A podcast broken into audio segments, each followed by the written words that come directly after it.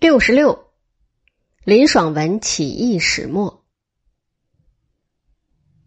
在朱一贵就义以后，林爽文起义以前，台湾另有两位英雄先后发难于雍正十年及乾隆三十五年。在雍正十年（一七三二年）发难的，姓吴，名福生，凤山人；在乾隆三十五年（一七七零年）发难的。姓黄名教，台湾县人。两人均打下冈山，吴福生事败被杀，黄教据守台南东边的大木匠，其后退入山中，清军始终捉他不到。林爽文是彰化人，原籍漳州府平和县。林家在彰化是大族，林爽文本人很富有。轻财好义，是地方上公认的领袖。他住在离城二十多里的大理驿，结寨自保。传说在乾隆四十八年左右，从漳州平和来了一位姓严名烟的天地会会友，受林爽文的招待，一时加入天地会的颇多。林爽文之成为全台湾的天地会首领。盐烟之来不无关系，在凤山、淡水、诸罗也都有天地会的人，他们之间的小领袖常常到彰化来造访林爽文，密商大计。在诸罗的小领袖姓杨，名光勋。杨光勋与弟弟杨妈氏不睦，妈氏另外组织了一个雷光会，与杨光勋的天地会对抗械斗。当时的台湾道满人永福与台湾府知府孙景遂，就把杨光勋与妈氏的父亲杨文林抓了，叫他供出儿子的躲藏地方。其后又说他犯了纵容儿子之罪，要把他处死，并且要杀他全家。台湾镇的总兵柴大济，而且派了兵来诸罗，捉了几十个老百姓，这分明是小题大做。但柴大济与永福却又不敢把事情的真相向上峰报告，故意将“天地会”三个字改写“天地会”，增添弟弟的意思，以免上峰责备他们平时对朱一贵所遗留下来的团体疏于防范。住在福州的福建按察使李永琪渡海来台查勘这件事，也就糊里糊涂的。根据柴大济与永福的意见，给乾隆一个奏章，只等乾隆的批示一到，便杀掉杨文林一家与几十个老百姓。诸罗与各地的天地会会友人人自危，纷纷聚集到林爽文的大理驿，准备动手。这一年，乾隆五十一年（一七八六年）十一月，彰化知县于俊、北路营副将贺生娥。游击耿世文带领了三百名清兵，开到离开大理驿七里路的大墩，算是来镇压民变。但他们不知道谁是天地会会友，谁不是天地会会友，却乱抓乱杀，而且烧了不少附近的村庄，弄得很多老百姓无家可归，流离失所，蹲在路旁嚎哭。林爽文忍无可忍，便在二十七日夜。进攻大墩，结束了这三个狗官于俊、贺生娥、耿世文与全部三百名清兵。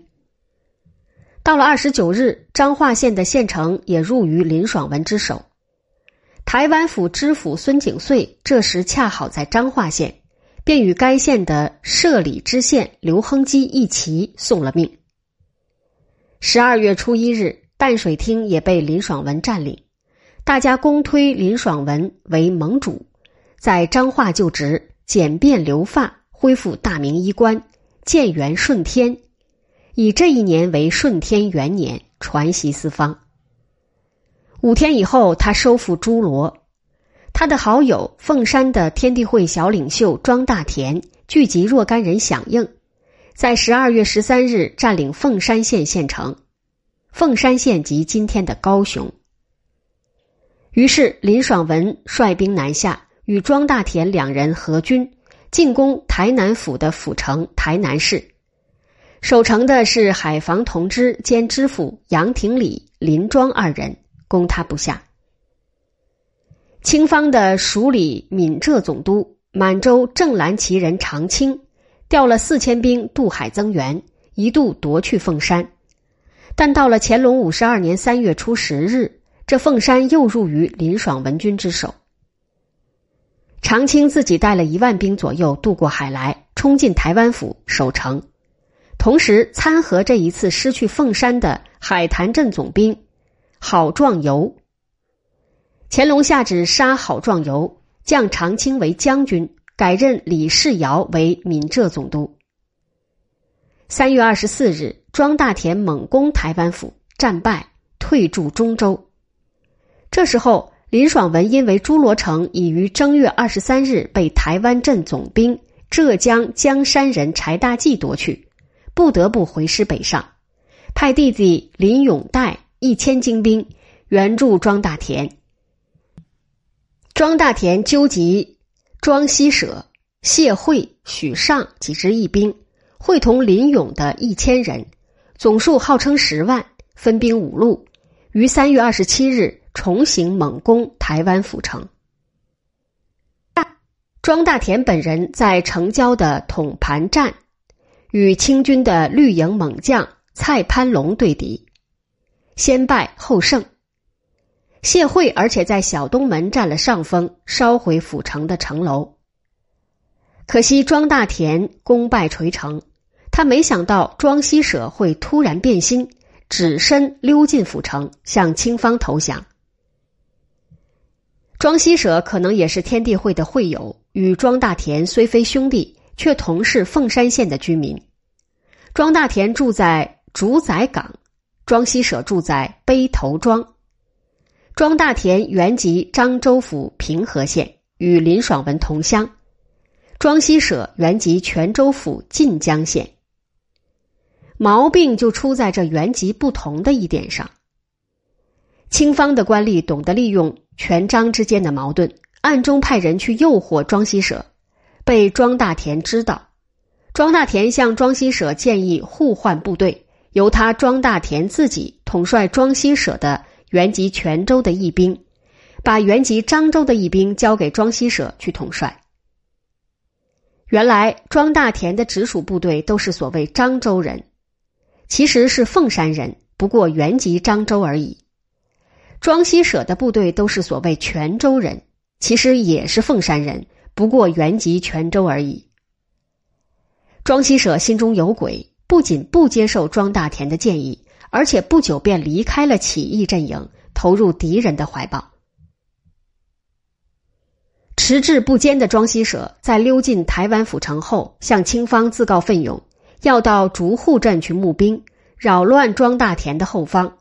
清方准了他。他出城后走到半路，被庄大田的义兵捉住。借到庄大田的军部，庄大田为人太宽厚，不但不杀他，而且对他再度推心置腹，放到自己左右，出入辟邪。其后，庄大田在这一年乾隆五十二年五月间，奉林爽文之命引军北上，合攻柴大济于诸罗，留庄西舍驻扎南坛。庄西舍却又向清方投降。并且捆了林爽文麾下的一位山包女领袖金娘与她的丈夫林红，作为再度卖身投靠的见面礼。过了几天，庄西舍担任清军的向导，跟随长清向北开拔去诸罗，释解诸罗之围。长清带了大小军官四百三十七名，满汉兵士五千五百名，沿途打了五个败仗，总算钻进了诸罗城。他不像是来解围的，却很像是来逃难的。又过了三个月，乾隆增派一万两千人左右渡海增援。这一万两千人的将领，福州将军恒瑞与总兵普吉宝胆小如鼠，不敢与林爽文、庄大田交锋。